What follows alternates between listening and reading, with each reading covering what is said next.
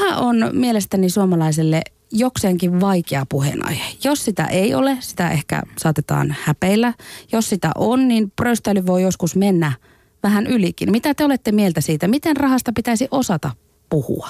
Pitäisikö esimerkiksi palkkojen suuruudesta puhua aiempaa avoimemmin? No se on varmasti aika, aika syvällä suomalaisessa kulttuurissa, että rahasta puhuminen on hiukan vaikeaa ja varsinkaan tällaiset kysymykset äm, tuttaville tai naapureille siitä, että paljonko itse kukin tienaa, niin, niin äh, ei oikein istu tähän meidän keskustelukulttuuriin ja ne koetaan tungetteleviksi niin meillä kuin oikeastaan muualla Euroopassakin. Ehkä sitten USAssa on toisenlainen tapa ja, ja toisenlainen kulttuuri tältä osin. Ähm, mä sanoisin näin, että varsinkin jos, jos työpaikalla mennään kohti paikallisempaa sopimista, niin silloin olisi tietysti tärkeää, että jokainen tietäisi, että miten minun palkkani määräytyy, mitkä ovat ne perusteet, mistä minua palkitaan tai ei palkita. Ja, ja, ja silloin, silloin niin kuin avoimuus siinä suhteessa on, on hyväksi, että palkkausjärjestelmät olisi avoimia. Mutta en usko, että tämmöinen kadulla palkoista puhuminen meillä kauheasti yleistyy. Se on kuitenkin aika syvällä meidän, meidän tavoissa, että kuinka, kuinka toimitaan ja mikä on kohteliasta. Ehkä vielä yksi asia tähän, tähän, mikä tietysti on Suomessa poikkeuksellista, on se, että meillähän on julkiset verotiedot, joka, joka tietysti ei ole sama asia kuin palkkatiedot, mutta antaa kuitenkin aika paljon tietoa siitä, minkälaisia tulovirtoja ja, ja, ja ansiotasoja Suomessa on. Ja, ja niistä tietysti varsin suurin, suurin kirjaiminkin uutisoidaan tämähän on ihan suomalainen ja pohjoismainen erikoisuus. Sitä ei useimmissa maailman maissa ole. Ja kyllä se on semmoinen oikeastaan semmoinen, pitäisikö sanoa semmoinen, että kansan huvi aihe, kun ne verotiedot julkaistaan, että kuka nyt on tienannut ja kuka ei ja millä aloilla pärjätään. Margareta Heiskanen. Niin, tässä palkkakeskustelussa on myös tärkeää, että eri osapuolet puhuvat, puhuvat samoista käsitteistä. Ei niin, että joku puhuu taulukkopalkoista ja joku puhuu kokonaisansioista tai toinen brutto- ja toinen nettopalkoista. Ja kuten Penna sanoi, niin tämä tavallaan palkkausrakenteen tietäminen työpaikoilla on, on osa tätä avoimuutta kyllä, joka niin kuin helpottaa tätä palkkauksen perusteiden ymmärtämistä. Ja sitten tosiaan verotiedot ovat julkisia, mutta myös julkisella sektorilla palkathan ovat julkisia, niin, olleet kyllä. jo monta vuotta. Kyllä, se vähän poikkeaa ö, jollakin tasolla ainakin yksityisen puolen, puolen tavasta toimia, vai mitä mieltä olet Elinkeinoelämän keskusliiton Penna Urilla?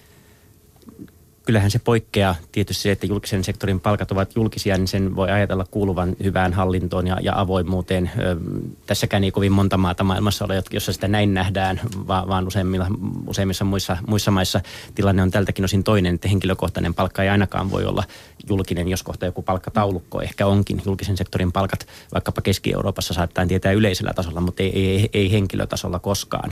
Öm, mutta jos, jos varsinkin ulkomaalaisten kollegojen kanssa juttelee, niin kyllä tämä verotietojen avoimuus on heitä eniten hätkähdyttävä asia, että yksityisen sektorin palkat voivat kiertotietä tulla e, julki verotietojen kautta. Monissa maissa on tapana, että ne ihan sopimuksessakin määritellään salaisiksi, että niitä ei ole oikeutta paljastaa kenellekään kolmannelle osapuolelle.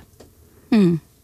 Jos katsotte suomalaisen työelämän palkkakehitystä semmoisessa laajakuvassa taaksepäin muutamienkin vuosikymmenien taakse, niin miten se on nykytiedon valossa mennyt eteenpäin?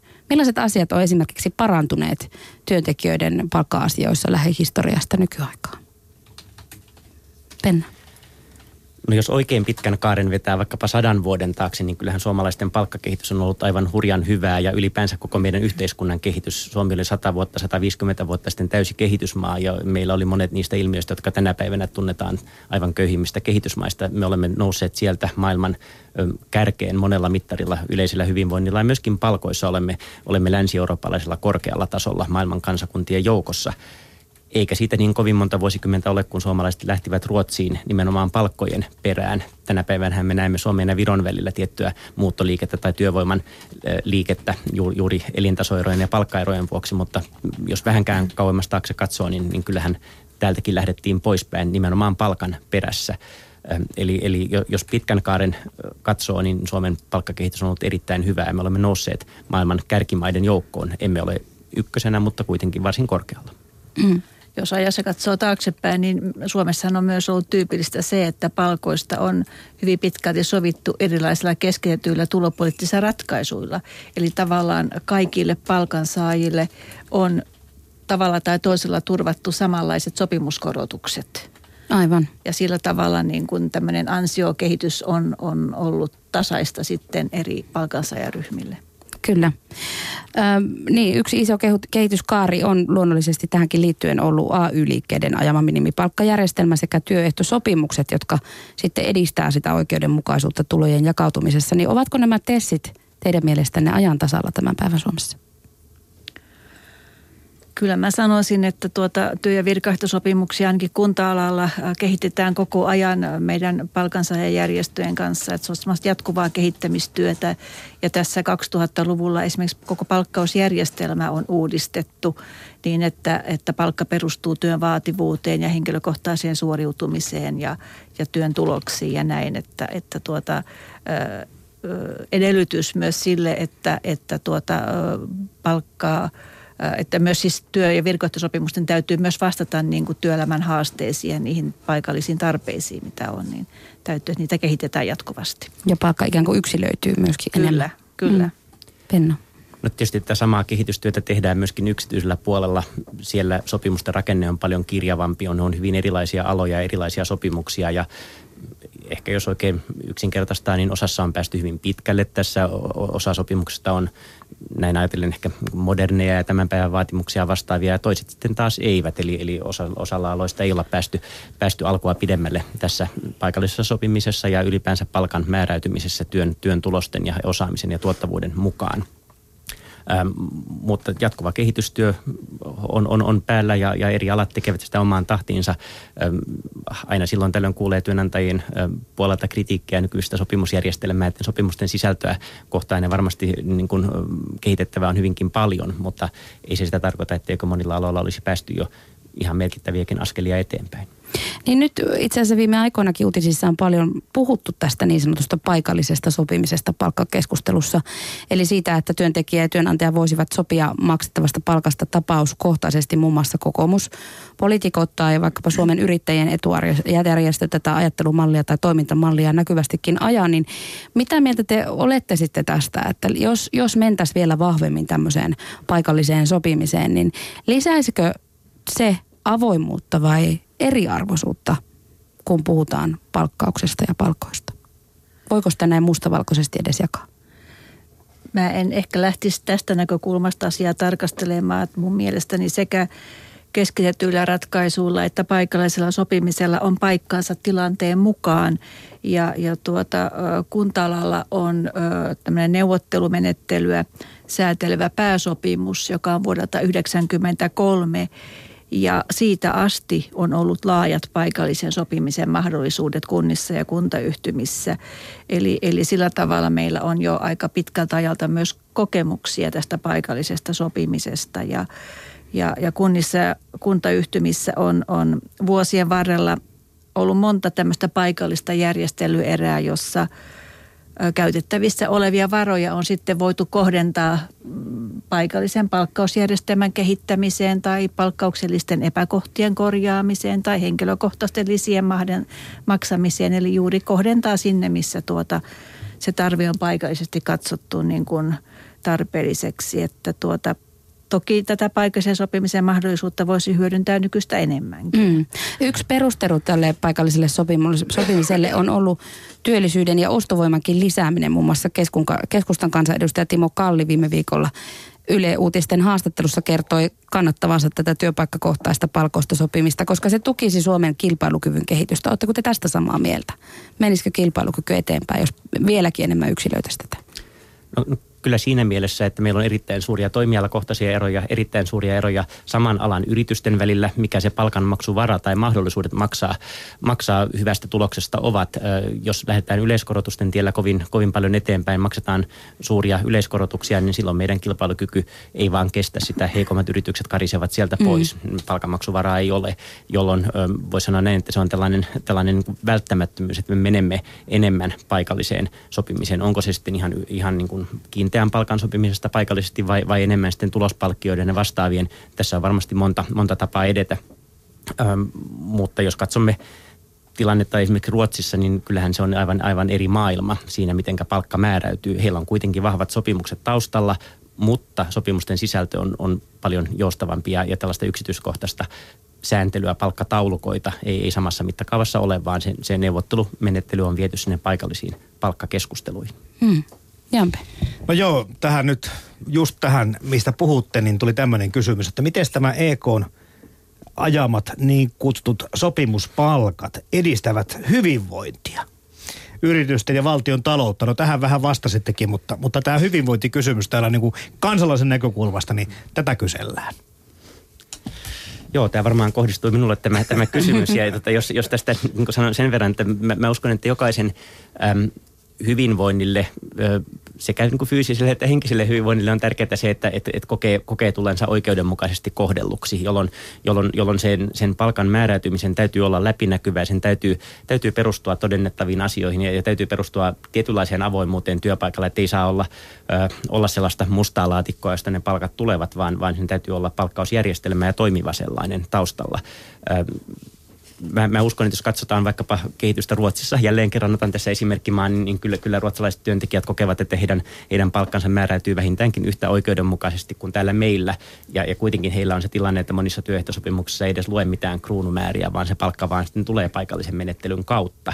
Eli, eli jos katsotaan vähän laajemmin, me olemme kovin tottuneita tähän suomalaiseen tapaan sittenkin suhteellisen jäykästä palkanmuodostuksesta, mutta monissa muissa maissa on, on huomattavasti joustavampi järjestelmä ja, ja siellä työntekijöiden kokema subjektiivinen hyvinvointi on vähintäänkin samalla tasolla, ellei korkeampi kuin meillä. Eli eivät nämä ole asioita, jotka eivät olisi jotenkin yhteensovitettavissa. No miten me päästä sitä jäykkyydestä eroon? Mitä pitäisi tehdä, että, että se oikeasti olisi joustavampaa? Että niin kuin ideoita on ja, ja hidasta kehitystä, mutta miten me oltaisiin yhtä hyviä kuin Ruotsi tässäkin asiassa? Jos näin saa vetää mutkat suoriksi. No. Niin, Ruotsissa on iso hyppäys tuossa 90-luvun alussa, jolloin, jolloin palkoista määrä, määrä, palkojen määräytymisen tapaa muutettiin. Se oli tällainen kulttuurin muutos koko yhteiskunnassa siinä, että miten, miten sopimuksia tehtiin ja kuinka, mm. kuinka, kuinka niistä neuvoteltiin ainakin tällä hetkellä nyt näyttää siltä, että me ehkä olemme menossa tämmöistä hitaamman kiiruhtamisen tietä Suomessa ja eri alat kovin eri tahtiin. Se vaatii asennemuutosta sekä kun järjestötasolla että sitten ennen kaikkea siellä työpaikan sisällä. Niin ja Suomen taloudellinen tilanne tällä hetkellä ja kuntatalouden tilanne tällä hetkellä on sellainen, että ylimääräistä palkankorotusvaraa ei juurikaan ole. Eli ei ole juurikaan sitä jakovaraa, mitä lähtee nyt mm. sitten, sitten tota jakamaan. Rahaa heittelemään niin, niin sanotusti. Vieraanamme työ- ja elämäsarjassa ovat tänään Elinkeinoelämän keskusliiton johtava ekonomisti Penna Urila sekä kuntatyönantajien tutkimuspäällikkö Margareta Heiskanen.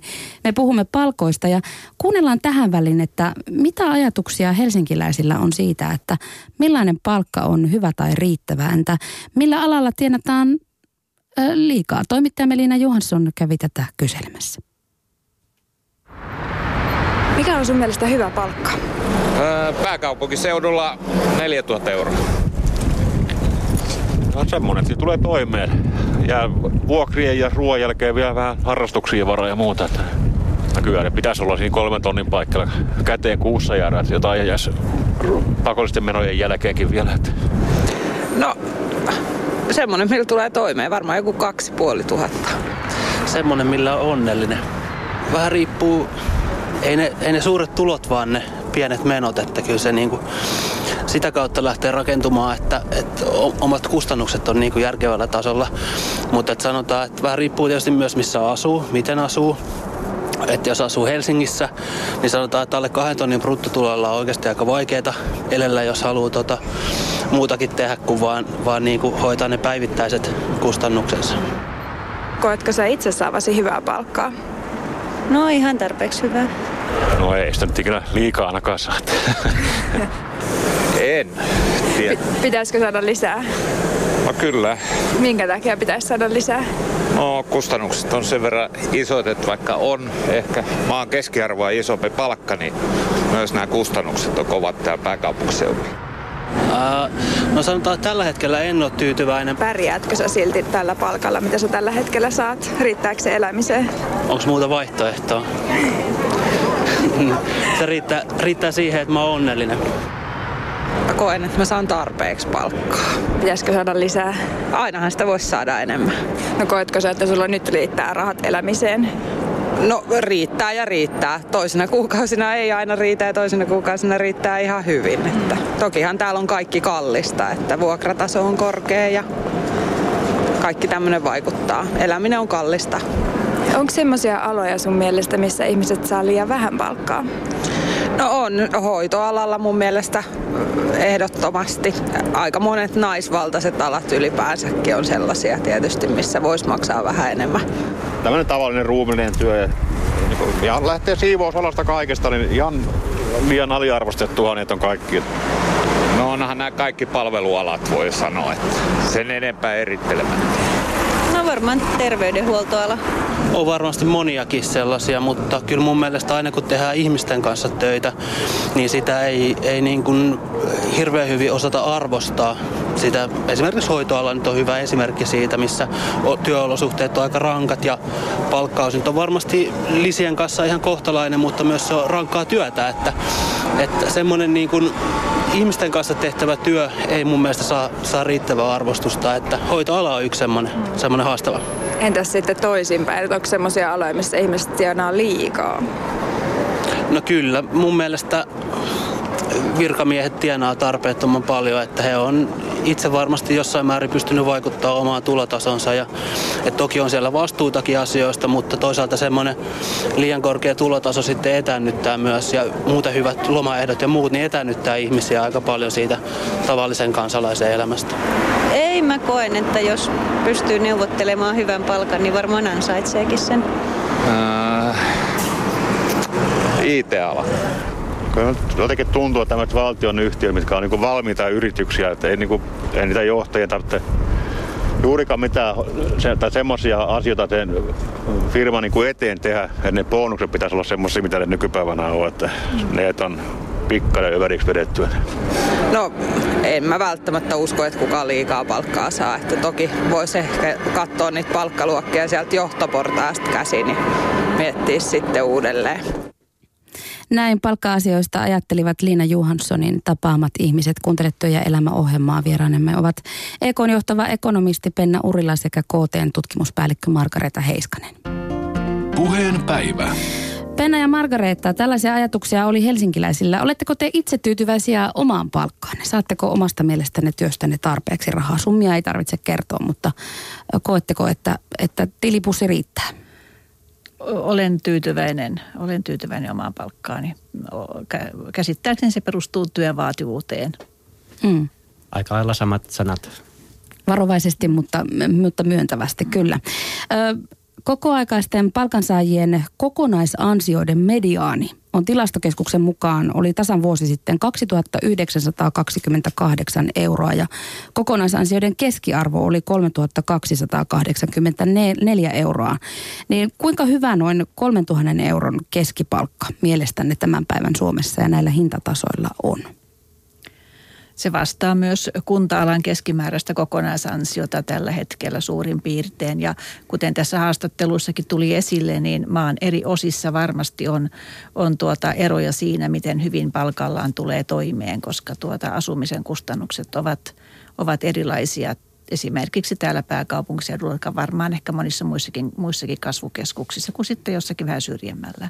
Hmm no jos jälleen kerran tekee tämmöisen kansainvälisen perspektiivin tähän, niin kyllä se useimmissa Länsi-Euroopan maissa se keskipalkka menee tänne 3000 euron tuntumaan vähän yli tai alle, että siinä mielessä me olemme aika, aika niin kuin samassa sarjassa. Totta kai monella on, on se tunne, että oma palkka ei riitä tai se voisi olla korkeampi tai, tai, tai varsinkaan ei ymmärrä, miten se palkka määräytyy ja kokee sen, sen läpinäkymättömäksi.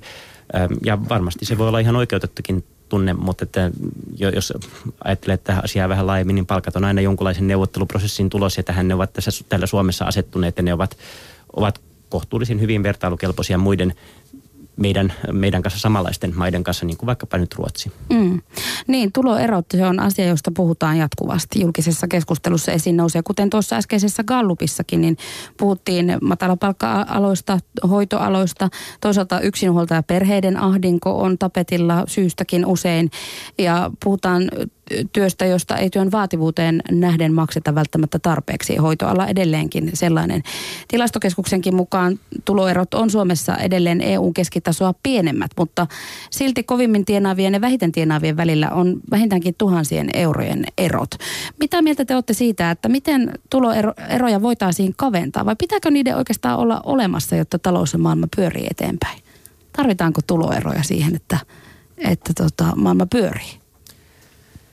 No en ehkä sanoisi näin, että niitä tarvitaan, jotta maailma pyörii, mutta, mutta on niin kuin tosiasia se, että meillä on hyvin erilaisia työtehtäviä, hyvin erilaisia koulutuksia, mitä niihin vaaditaan, hyvin erilaista, erilaista työtä. Ja, ja silloin palkan täytyy jossakin määrin ottaa huomioon sen, sen työn vaativuus ja, ja se on tietenkin näiden tuloerojen taustalla. Palkat ovat määräytyneet neuvotteluprosessissa, jossa näitä asioita on otettu huomioon. Mm. Ähm, mutta, mutta se, että, että niin maailmantalouden pyörimiseen tarvittaisiin jotenkin suuret tuloerot, niin ei se ihan, ihan näin ole. Äh, itse asiassa, jos laitetaan kaikki maailman ihmiset yhteen ja ajatellaan kaikkia äm, koko maailmaa yhtenä taloutena, niin, niin viime vuosina nähdään äm, tuloerojen pienenemistä.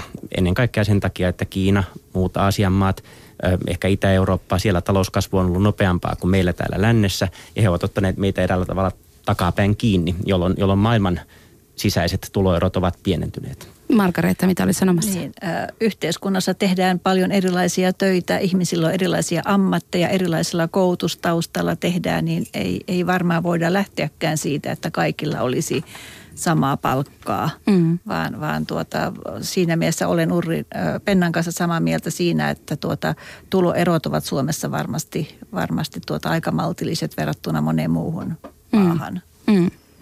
No, jotkut ovat sitä mieltä, että palkkoja pitäisi nostaa, mutta toiset ovat myös sitä mieltä, että niitä pitäisi laskea. Nordean tutkimusjohtaja ja pääekonomisti Aki Kangasharju vaati pari viikkoa sitten Aamulehden haastattelussa, että kaikkien suomalaisten palkkoja pitäisi laskea ja heti.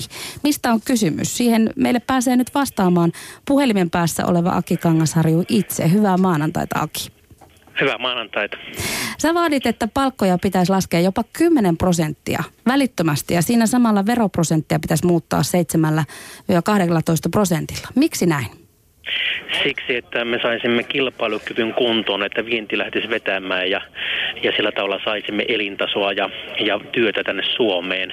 Jos me emme tällaista tee, niin meidän täytyy kymmenen vuotta ainakin odottaa, että saamme kustannustasossa menetetyn kustannuskilpailukyvyn ää, kiinni kurottua näihin meidän tärkeimpiin kilpailijakumppaneihin. Ja tämä on se perussyy, miksi näin pitäisi tehdä.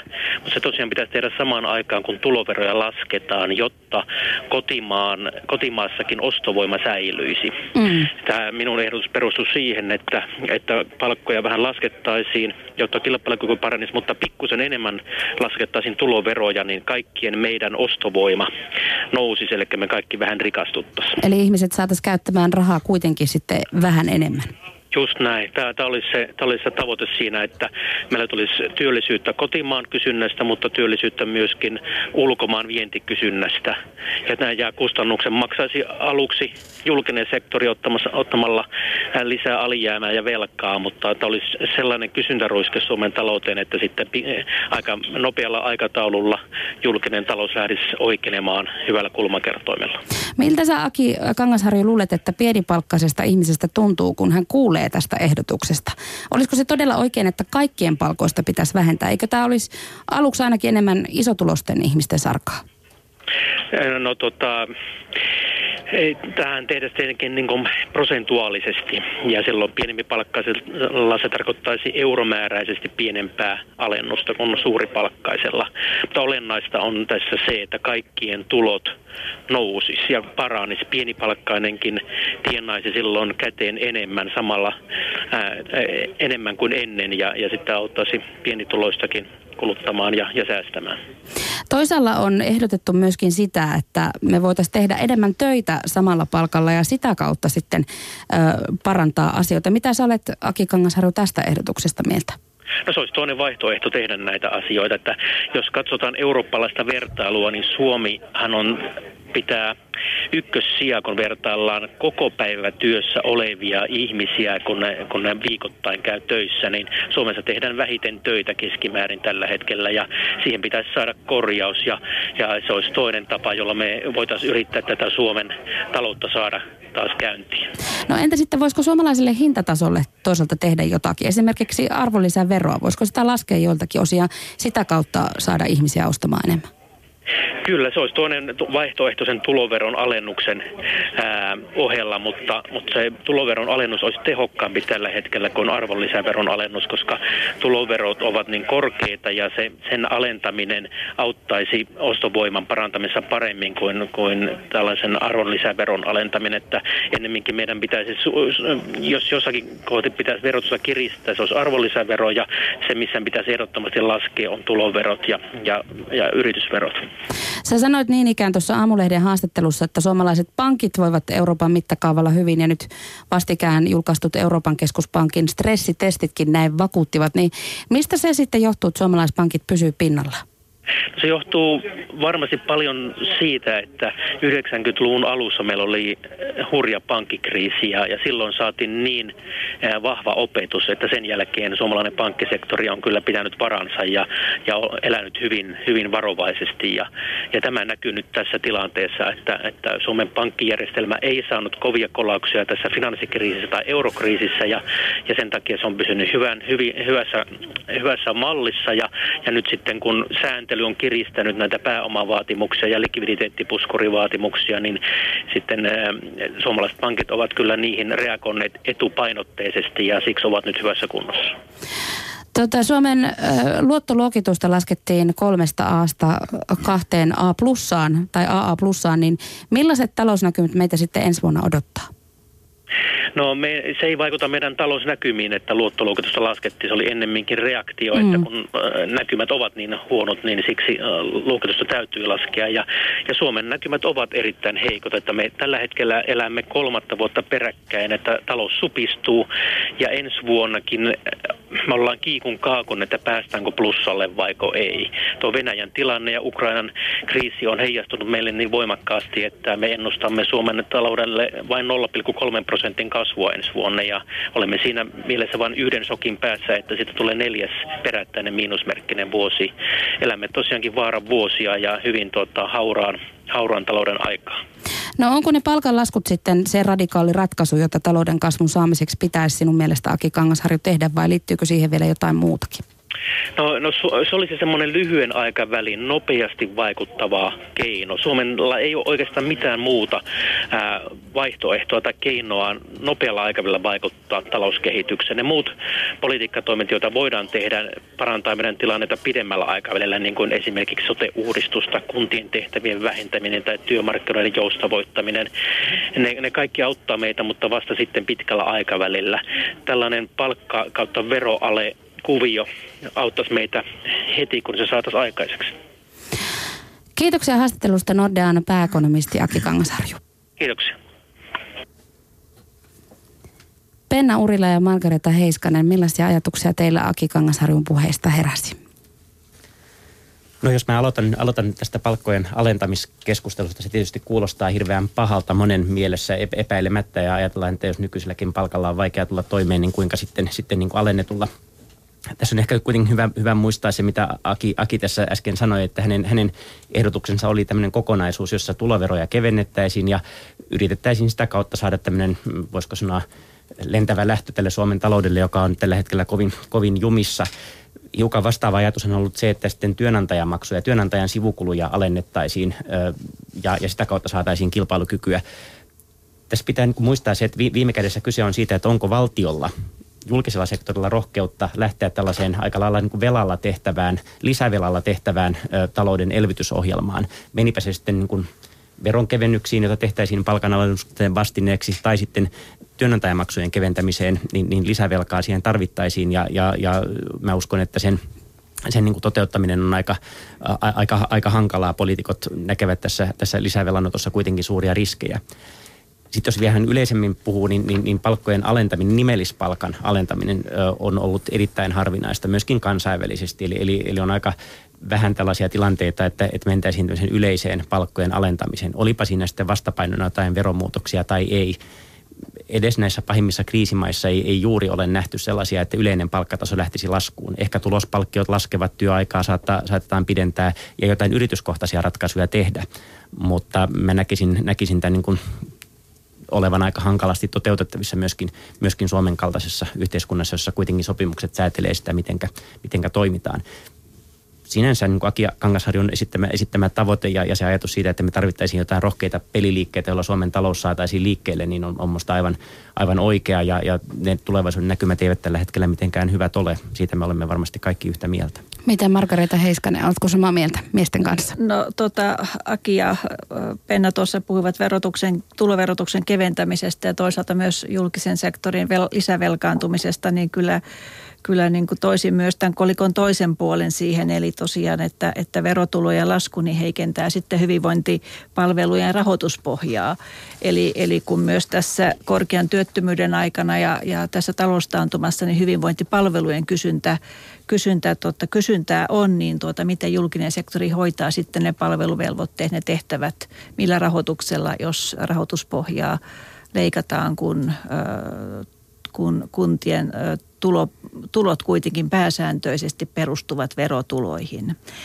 Ja, ja tuota, lisävelkaantumista, niin on, lisävelkaantumisen ehdotus on minusta, minusta aika vaarallinen, kun meillä on nyt jo on 100 miljardia euroa velkaa, mm. että, että miten meidän, meidän tota tulevat sukupolvemme ehtivät, jaksavat niitä aikanaan sitten maksaakaan mutta sitten tosiaan en huomannut, että, että Aki olisi tarkentanut sitä, että mitä palkan käsitettä olisi alennettu, mitä palkkaa olisi alennettu. Ja, ja tuota, itse pidän aika, aika tuota vaikeana lähteä sopimusteitse alentamaan säännöllistä palkkaa. Sen sijaan, jos tällaiselle linjalle ylipäätänsä – halutaan lähteä, niin, niin tuota, voisimme ajatella jotakin lomarahojen pienentämistä esimerkiksi. Lomarahojen alkuperäinen merkitys on, on jo aikaa sitten muuttunut. Se oli aikanaan lomalta paluuraha. Ja, ja nykyään se on lähinnä tämmöinen ylimääräinen lisä, joka Mutta hyvin tarpeellinen. niin, onko se tarpeellinen? Siltä se tuntuu. Kyllä se, niin, aivan niin. Mutta se on ikään kuin työnantajan näkökulmasta mm. ylimääräinen mm. korvaus että tuota, sen tyyppisiä elementtejä kannattaisi miettiä, että jotka eivät välttämättä liity siihen työn tekemiseen. Ja sitten, sitten tosiaan Akihan puhui myös tästä, että miten saataisiin lisää tehtyjä työtunteja. Että sitä puolta kyllä lähtisin miettimään. Olisiko se sinun mielestä parempi vaihtoehto? Se olisi parempi vaihtoehto, koska niin kuin hyvinvointipalvelujen kysynnälle on kyllä tarvetta. Hmm. Mutta tekeviä käsiä, tekeviä työtunteja, tehtyjä työtunteja tarvittaisiin enemmän. Ja, ja tota, no ehkä tässä nämä. Jampe. Joo, no näihin työviikon pidentämisiinkin tulee muutamia kommentteja mm-hmm. siitä, että, että varmaan aika moni on samaa mieltä, että jos puoli tuntia pidentäisi, niin ehkä sitä ei välttämättä mm-hmm. niin pahasti huomaisi, mutta kun sitten taas se toinen puoli, että on paljon tällaisia aloja, joilla muutenkin tehdään niin, kuin niin liukuvasti töitä, mm-hmm. että sitä on niinku vaikea erottaa sitä työ- ja vapaa-aikaa. Että millä tavalla se voitaisiin mittuuttaa ulos se puolen tunnin lisä. Se on kai se näiden kommenttien täällä takana. No, tämä on tietysti aivan totta, että työn luonne muuttuu ja monissa asiantuntijatehtävissä, vaikka, vaikka omassanikin, on, on aika vaikea sanoa, että mikä se tehdyn työn määrä todella on, koska mm. sähköpostit tulevat puhelimeen ja, ja, ja ollaan jatkuvasti tavoitettavissa noin vaan vähän liioitellen. Ähm, kuitenkin meidän työstä, mitä Suomessa tehdään, niin varsin suuri osa on, on sellaista, joka perustuu tehtyihin työtunteihin ja siihen, että ollaan käytettävissä tietty työaika työpaikalla, jolloin, jolloin voidaan tehdä tiettyjä suoritteita, onpa se sitten ihmisten kanssa tehtävää työtä tai sitten jotain tällaista tehtaassa tuotantolinjalla ole, olemista, jolloin, jolloin kyllä se, että työaika pitenisi, niin kyllä se meille, meille myöskin niin kuin lisää, lisää potentiaalia tähän kansantalouteen loisi tai sitä potentiaalia käytettäisiin paremmin. Mutta toki on näin, että yhä, yhä enemmän on niitä töitä, jossa, jossa se työajan käsite on, on hiukan ö, sumentunut, mikä se todellinen tehty työaika itse asiassa onkaan. Ja toinen kommentti on sitten näihin kirkko arkipyhiin liittyvät. Täällä muutamakin ehdottaa sitä, että eikö tämä olisi kaikkein helpoin tapa lisätä tuottavuutta joka sektorilla? No nyt tässä, tässähän on tämmöinen selvitys menossa, mutta katsotaan mikä se lopputulos tulee olemaan. Mm, totta kai tähänkin nyt kuvittelen kyllä tietäväni, että monelle, monelle alalle tulee tarpeeseen pieni huili silloin tällöin, että en yhtään sitä niin kuin väheksy, mutta se, että kun tämä palkka tuntuu ja sen laskeminen tuntuu kerta kaikkiaan niin ikään kuin tässä on aikaisemminkin ollut puhetta siitä, että se on liian mm. ö, niin kuin julma. Noin kova niin kuin, keino. Niin, tai että se vaikka se ei olisikaan, mutta se kuulostaa niin tiukalta ehkä mä tässä haluaisin korostaa just tätä viimeistä, että tämä Aki Kangasarjon ehdotus kuulostaa niin julmalta, niin. että hänellähän oli, oli nimenomaan useamman kohdan, kohdan ajatus, jos sitten verotusta vastaavasti kevennettäisiin. Se tietenkin johtaisi lisää velkaantumiseen ja, ja, ja sen niin kuin läpivienti vaatisi sitä, että meillä olisi todellakin varmuutta siitä, että tämä, tämä auttaa Suomen taloutta eteenpäin ja, ja kaikista niin kuin, parhaassa tapauksessa siinä olisi kytketty isoja rakenteellisia uudistuksia, jotka sitten auttaisi meidän, meidän taloutta pidemmällä aikavälillä. Ehkä, ehkä se olisi se ainoa tapa, jolla tämmöiseen, tämmöiseen voisi olla uskallusta lähteä sinänsä meidän velka, velkasumma ei tänä päivänä, vaikka 100 miljardia kuulostaa hurjalta, niin se ei kansainvälisessä vertailussa sitä ole. Ongelma on se, että se kasvaa niin kovaa vauhtia ja, ja ei oikeastaan mitään näkymää siitä, että me päästäisiin alenevalle mm. velkakehitykselle. Ne ei tällä hetkellä ole. Velkaa otetaan lisää monta vuotta tästä eteenpäin. Margareta, haluat kovasti sanoa tähän jotain? Niin, ja miettimään tätä palkanalennusta, niin, niin Suomessa on kuitenkin monta sataa tuhatta työtöntä, joilla ei ole mitään palkkaa, Kyllä. jota lähtisi alentamaan. Eli, eli olisi myös tärkeää saada heidät työn ääreen ja mm jonkinlaisen Ja se voisi auttaa siinä. Niin. Mm. Puhutaan vähän tästä klassisesta aiheesta. Naiset vastaan miehet. Ikuinen puheenaihe, kun palkoista ja tuloeroista puhutaan, niin on naisten ja miesten väliset erot. Niin onko naisen euro edelleen 80 senttiä vai joko voidaan rehellisesti puhua naisten ja miesten välisestä palkkatasa-arvosta?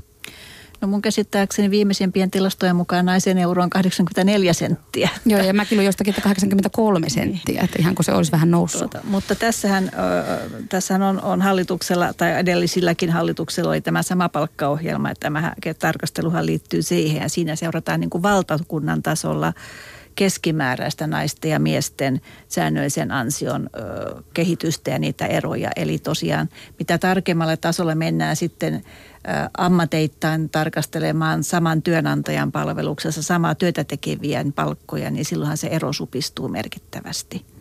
Aivan niin kyllä niin ehdoton lähtökohta tulee olla se, että samasta työstä samalla suoriutumistasolla maksetaan sama palkka. Ja, ja näin hyvin pitkälti tänä päivänä jo onkin.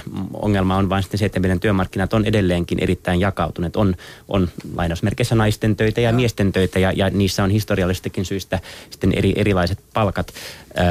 Tämä on ongelma ja, ja tähän jakautumiseen pitäisi pyrkiä puuttumaan, mutta se ei, se ei tietenkään tässä yli yön muutu. Ammatinvalinnat on erittäin pitkäkestoisia, kun nuoret miettivät tänä päivänä, mitä lähteä opiskelemaan, niin silloin, silloin on erittäin kauaskantoisia vaikutuksia. Mutta mä vierastan tätä, tätä niin kuin puhetapaa ja ilmausta, että naisen euro on X senttiä, koska kyse on todellakin keskipalkoista, jossa, jossa ei puhuta samasta työstä.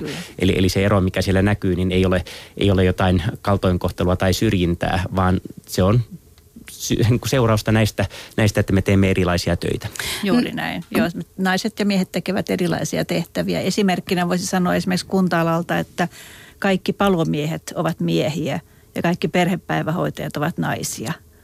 Eli enemmänkin tämmöisestä niin kuin ammatillisen segregaation purkamisesta voitaisiin puhua, että miten saataisiin enemmän naisia miesten töihin ja miten enemmän miehiä sitten perinteisenä pidetylle naisten aloille. Työ- ja elinkeinoministeriöhän on tänä syksynä kampanjoinut nimenomaan tätä työurien sukupuolittumista vastaan tällä valitse alapäällä, älä alapäällä kampanjallaan. Niin kuinka monta tämmöistä asennekampanjaa sitten tarvitaan, että nämä asenteet just vaikkapa naisten ja miesten töistä tai sukupuolen vaikutuksesta sitten ylipäänsä siihen uravalintaan, niin että ne muuttuisi?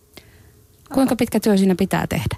aika paljon varmaan riippuu, miten koti, kodin asenteet ja opintoohjaajien mm, toiminta ja ihan sieltähän se lähtee.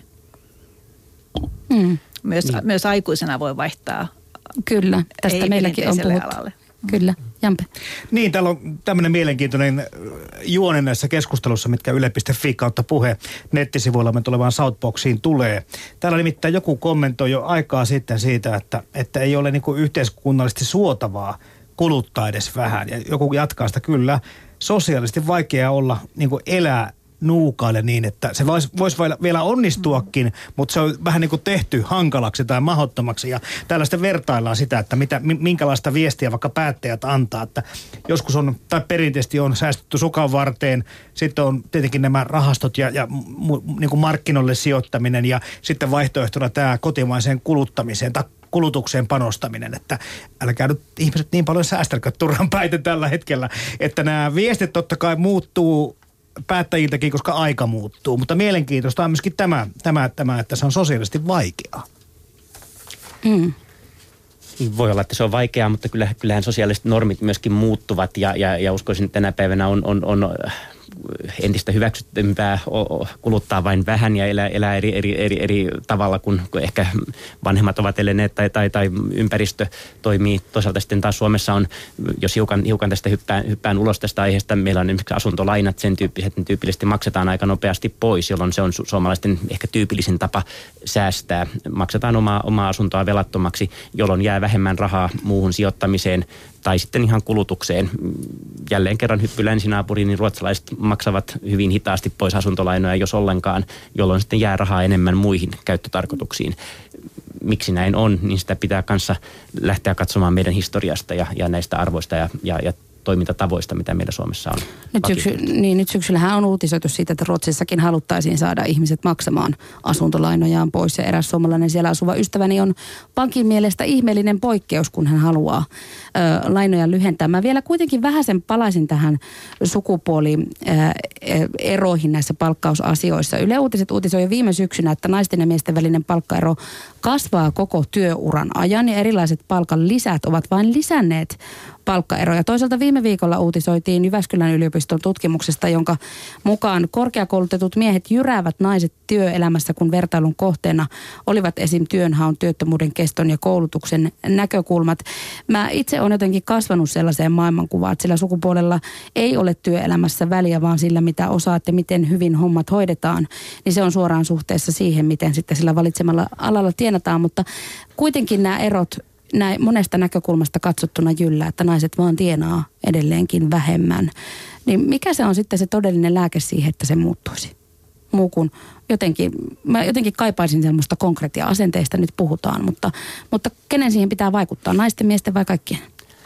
Jos mä aloitan tästä ensimmäisestä asiasta, eli näistä äh, erilaisista lisistä ja muista, jotka, jotka tätä palkkaeroa saattaa miesten ja naisten välille luoda, niin äh, kaikilla lisillä on kuitenkin aina joku peruste, mikä työehtosopimuksessa määrittää. Ne voi olla työaikaan perustuvia, ne voi olla ylityökorvauksia, lauantai- sunnuntaikorvauksia, yötyökorvauksia ja, ja silloin niitä maksetaan näinä epämiellyttävinä aikoina tehdystä työstä tyypillisesti, jolloin ehkä se oikeampi kysymys on se, että, että onko miehillä ja naisilla samat mahdollisuudet ja sama, sama halu tehdä työtä vaikkapa viikonloppuisin. Silloin mennään sitten jo perheen sisäisiin valintoihin ja siitä, miten, miten puolisot ovat töissä esimerkiksi eri, eri, eri aikoina ja minkälaisiin ammatteihin edelleenkin ovat valikoituneet. Jos, jos miehet ovat sellaisilla, sellaisissa ammateissa, joissa vuorotyö ja, ja muut työmuodot ovat yleisempiä ja naiset tekevät kahdeksasta neljään mm. päivään, niin on ihan selvää, että nämä lisät silloin vaikuttavat tähän, tähän palkkaeroon. Öm, silloin on vaikea nähdä, että se on kyse, kyse niin kuin jostakin epäoikeudenmukaisuudesta työmarkkinoilla, vaan kyse on, on siitä, että jälleen kerran, miten sukupuolittuneet meidän työmarkkinat ovat ja minkälaisia töitä itse kukin tekee. Tuo onhan semmoinenkin klisee, että jos mies pyytää lisää palkkaa, niin sitä ei kavahdeta, mutta jos nainen pyytää, niin sitä kavahdetaan. No se on sitten työnantajan asia pitää huoli siitä, että, että, että tuota palkat ovat tasapainossa ja samasta työstä maksetaan, tai yhtä vaativasta työstä maksetaan samaa palkkaa, samaa työtä tekevän työnantajan palveluksessa. Että se ei ole kiinni siitä, että miehet osaavat neuvotella niin. paremmin. kyllä, kyllä. Tota, viime aikoina on myös uutisoitu siitä, että toisaalta esimerkiksi yhä useampi mies pyrkii vaikkapa hoitoalalle huonon työllisyystilanteen vuoksi, niin saataisiko sitten tällaisten esimerkiksi hoitoalan palkat nousuun sillä, että miehet enemmän menisivät sinne alueelle? Vaikuttaisiko tämä sukupuolten ö, sekoittuminen tämmöisillä perinteisillä sukupuolittuneilla ö, urilla niin sitä, että myös palkat siellä lähtisivät nousuun? No ei se välttämättä sopimusneuvotteluissa sen, sen tuota suurempi merkitys ole, että onko siellä miesvaltainen vai naisvaltainen ala, mutta, mutta hoitoalalle kaivattaisiin muuten kyllä miehiä, koska siellä on yhtä lailla myös miespotilaita ja tarvittaisiin niitä vahvoja käsiä. Ja aika paljon on myös se hoitotekniikka, tutkimustekniikka, semmoista teknisiä laitteita, mistä voisin kuvitella, että myös mieshoitajat pitäisivät Aivan, se tavallaan palautuu taas sinne asenteisiin, kun niin, puhutaan näistä sukupuolieroista. No, vaalit on tulossa jälleen ensi kevään eduskuntavaalit. Ja, ja tuota, he, muun muassa Helsingin Sanomat muistutti kirjoituksessa reilu viikko sitten tästä kokoomuksen vuoden 2007 eduskuntavaalikampanjan fiktiivisestä hahmosta, Sari Sairaanhoitajasta, joka siivitti puolueen tuolloin vaalivoittoon. Ja palkankorotuksia luvattiin muun muassa hoitajille, opettajille ja niin edelleen. Ja vuosina 2008-2009 käytiinkin liittokohtaisia palkkakierroksia ja palkat sitten nousi vielä, vielä vaikka 2008 lopulla talouden syöksylasku oli jo käynnissä, niin sitten vuonna 2009 niin palkankorotukset oli useilla aloilla jopa viisikin prosenttia vuodessa, niin Helsingin Sanomien väite kuuluu, että kokoomuksen Sari Sairaanhoitajasta alkanut palkannousukierre vei Suomeen kilpailukyvyn. Kova väite. Mitä olette tästä mieltä? Penna. No onhan se aika kova väite, mutta tietysti niin kun jos jälkikäteen sitä kehitystä katsoo, miten, miten sovittiin ja milloin sovittiin, niin, niin vuonna 2007 sovittiin liittokohtaisesti palkoista, mutta Suomen talous eli silloin aivan huippuaikoja talous oli, oli ylikuumentunut, näin jälkikäteen nähdä varsinkin. Talouskasvu oli kovaa ja myöskin näkyvä tuleville vuosille oli silloisten ennusteiden mukaan valoisa. Kukaan ei, ei pystynyt näkemään tällaista finanssikriisiä, varsinkaan sen, sen rajuutta, mikä tuli. Jolloin ö, kyllähän se ajankohta oli onneton, jos sitä tänä päivänä ajattelee. Sovittiin pitkä, pitkä liittokohtainen palkkasopimus 2007-2009, jossa oli kovat korotukset varsinkin ensimmäiselle vuodelle, mutta myös toiselle ja kolmannelle useimmilla aloilla. Ja, ja ei ollut mitään avaamislauseketta. Jos talous meni kriisiin niin kuin tapahtui, niin sopimuksessa oltiin kiinni eikä sitä pystytty sitten enää mitenkään, mitenkään purkamaan tällaiset avaamislausekkeet on yleisiä vaikkapa Saksassa, jossa jos, jos taloudessa tapahtuu rajukäinen, niin sitten voidaan sopia toisin työpaikalla tai keskitetysti, ähm, jolloin on totta, että se vuosien 2007-2009 sopimus varmasti heikensi Suomen kilpailukykyä, mutta onko se tällainen, tällainen niin vaalilupauksesta lähtenyt kierre, niin tätä mä ehkä hiukan kyseenalaistaisin. Ja pitää sitten kuitenkin muistaa, että sopimuksessa on aina kaksi osapuolta. Mm. Eli my- myös, myös työnantajat olivat valmiita lähtemään tähän sopimukseen mukaan, koska silloin näytti talouskehitys aivan toiselta kuin vuotta myöhemmin. Näin myös heitän, että nyt nimenomaan työnantajien pitäisi katsoa itseään peiliin. Margareta. Niin, silloin tosiaan vuonna 2007-2008 äh, syntyi sopimukset liittokierroksella monen tulopoliittisen sopimuksen jälkeen, sopimuskauden jälkeen. Ja, ja tuota tilanne oli erilainen ja Penna tässä hyvin tätä, ää, tätä analysoi. Mutta sitten ää, kunta oli silloin syksyllä 2007 erittäin poikkeuksellinen tehyn työtaisteluuhka, joka ainakin osittain oli lähtöisin näistä katteettomista vaalilupauksista. Ja tuota, ää, tätä työtaisteluuhan sovintoratkaisuahan asetettiin ratkaisemaan ja tekemään sitten oikein erillinen ratkaisulautakunta – että Et tuo, siihen laitettiin paukkuja, että Kyllä, joo.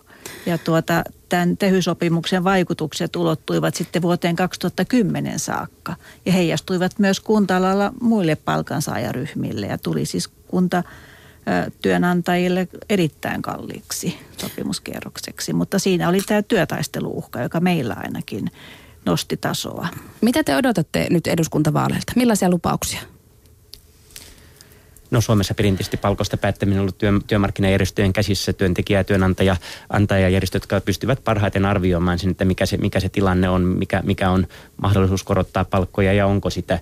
Ja, ja mä toivoisin, että, että palkoista nyt ei tulisi tällaista niin kuin vaalien ykkösaihetta, koska meillä on riittävästi avoimia kysymyksiä Suomen taloudessa noin muutenkin. Ja, ja, ja että olisi tietty perinteinen roolijako, joka, joka nyt on ihan hyvin toiminut täällä. Ja, ja sitten on eri kysymys se, että minkälaisia palkkasopimuksia tässä jatkossa tehdään ja, ja, ja mm, mikä se neuvottelun taso on, onko se keskitetty vai paikallinen, liittokohtainen mm. ja, ja, ja mikä se korotusvara on. Paljon riippuu Suomen tulevasta talouskehityksestä. Aivan. Nykyisen työllisyys- ja kasvusopimuksenhan pitäisi jatkua vuoden 2017 alkuun asti, eli yli tämän äh, seuraavan seuraavien vaalien mm. ja, ja meidänhän pitäisi työmarkkinakeskusjärjestöinä pystyä sopimaan ensi vuoden alkupuolella – kesään mennessä sitten vuoden 2016 ratkaisuista. Että nyt vaan terveisiä puolueisiin, että nyt ei Tauno taksikuskeja nyt sitten näihin kampanjoihin mukaan. Jampe. Joo, täällä kompataan nyt vieraita, kun kommentoidaan, että kyllä kun tehyläiset lakkoilivat palkkujensa noston puolesta 2007, eivät kyllä tienneet tai tajunneet, minkälaiseen finanssikriisiin oltiin silloin joutumassa. Mutta melkoista hurlum hei menoa koko 2000-luku täällä kommentoidaan lisäksi, mutta nyt on kolme kertaa tullut tämä kysymys visio, niin nyt otetaan se esille. Minimipalkoista täällä jonkin verran Southboxissa puhutaan ja, ja vaaditaan tietenkin sitten riittävälle tasolle sellaista, mutta sitten on tullut tämmöinen kuin maksimipalkka. Ja, ja sitten parikin tuota ihmistä on kirjoittanut, nyt kyllä haluaisin kuulla asiantuntijoiden kommentit tästä maksimipalkasta, kun tästä ei paljon puhuta. Pitäisikö sellainen olla? No, palkat on sopimuksen varaisia asioita ja, ja on aika vaikea ajatella, että sinne jotain kattoa tuli sitten tiedä ainakaan yhtään maata maailmassa, jossa tällainen, tällainen katto olisi, vaan, vaan niistä neuvotellaan.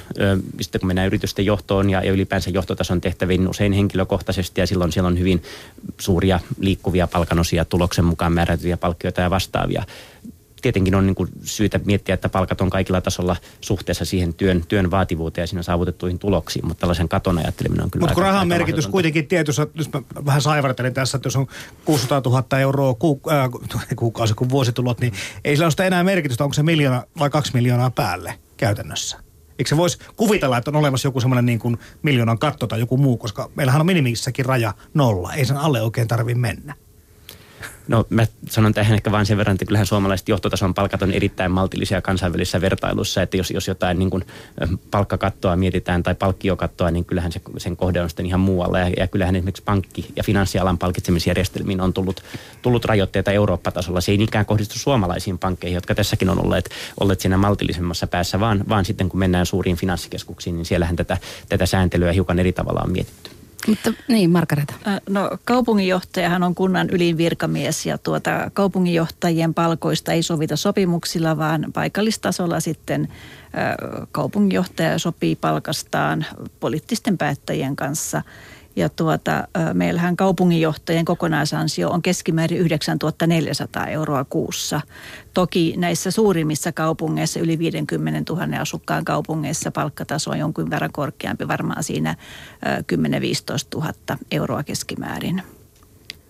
Mikä on se, mistä teidän mielestä johtajille nimenomaan, mistä heille maksetaan? Onko se henkilökohtainen riski vai onko se se vastuu? Kuitenkin yrityksissä on hallitukset, jotka tekee päätöksiä, kaupungeissakin on kuitenkin ö, päättäjät, jotka tekee päätöksiä. Niin mikä on se, mistä se johtajan palkan, jos puhutaan niistä isoista palkoista, niin mistä hänelle maksetaan? Kyllähän se on se vastuu ilman muuta. Hänhän on, niin kuin kaupunginjohtaja on ikään kuin toimitusjohtaja yksityisellä sektorilla.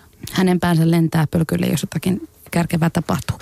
Ö, nyt mennään loppua kohti, niin ö, Ekon Penna Urilla ja kuntatyönantajien Margareta Heiskanen, niin millaisin mielin odotatte Suomen taloudellista lähitulevaisuutta? Mitä, mitä te ajattelette, mitä, mitä tässä tapahtuu? Niin kuin kuvat ja odotukset eivät ole kovin ruusuiset, mutta mitä te odotatte? Miten suomalaisten nimenomaan palkansaajien, miltä se tulevaisuus näyttää? No mä yritän itse, itse niin kuin välttää sitä niin kuin aiheetonta synkistelyä tai sitä, että sanoisin, että tilanne näyttää nyt erittäin huonolta tai ollaan jossakin syvässä kriisissä, kun pidän nyt itseäni kuitenkin pohjimmiltaan optimistina, mutta tietysti täytyy tässä tilanteessa sanoa, että eihän niitä hyviä valonpilkkuja niin kauhean paljon ole, koska meidän ympäröivä maailma on sellainen, mitä se on, ja meillä on omia sisäsyntyisiä ja kotimaisia rakenteellisia kysymyksiä. Avainalojen rakennemuutos, väestön ikääntyminen, joka vaikuttaa julkiseen talouteen, monta muuta. Mutta mä toivoisin tietysti, että suomalaiset palkansaajatkaan näkisivät tätä tilannetta niin kuin aiheettoman synkkänä, vaan, vaan yrittäisi miettiä sen omaa osaamistaan, sen ylläpitämistä, kehittämistä. Ja, ja sitten kun maailma lähtee vetämään paremmin, niin kyllä se myöskin tänne Suomeen aikanaan rantautuu ja, ja tekee tästä meidän, meidän taloudellisesta tilanteesta ainakin vähän siedettävämmän että uskoa pitää pitää yllä. Mitäs Margareeta? Joo, ja kyllä mä niin tämän hetken ja lähivuosienkin suurimpana haasteena näkisin työttömyyden vähentämisen, että, tuota, että uusia työpaikkoja pitäisi luoda ensisijaisesti yksityiselle sektorille ja mieluiten varmaan sielläkin vientialoille. Mikä on se, sanokaa vielä, tiivistäkää tähän loppuun. Mikä on se kahden tai kolmen kohdan lääke, että millä me Suomen talous saadaan nousuun? Onko se palkkojen laskeminen? laskeminen? Ei ehkä niinkään palkkojen laskeminen, vaan se, että palkat ovat sopusoinnussa tuottavuuden kanssa ja, ja, ja palkat auttavat ylläpitämään meidän kansainvälistä kilpailukykyä. Se on perusedellytys, että me voimme, voimme elää, pärjätä vientimarkkinoilla ja sitä kautta saada myöskin jaettavaa tai hyvää tänne kotimaiseen talouteen. Voimme ylläpitää hyvinvointiyhteiskuntaamme julkisen talouden kestävyysvajeeseen puuttuminen sillä tavalla, että todella näkisin, että työttömyyden alentaminen, koska sitä kautta saadaan siis työllisiä töihin ja, ja maksamaan veroja ja, ja tuottamaan näitä, näitä tuota, tekemään työtä hyvinvointi tai koko yhteiskunnan hyväksi.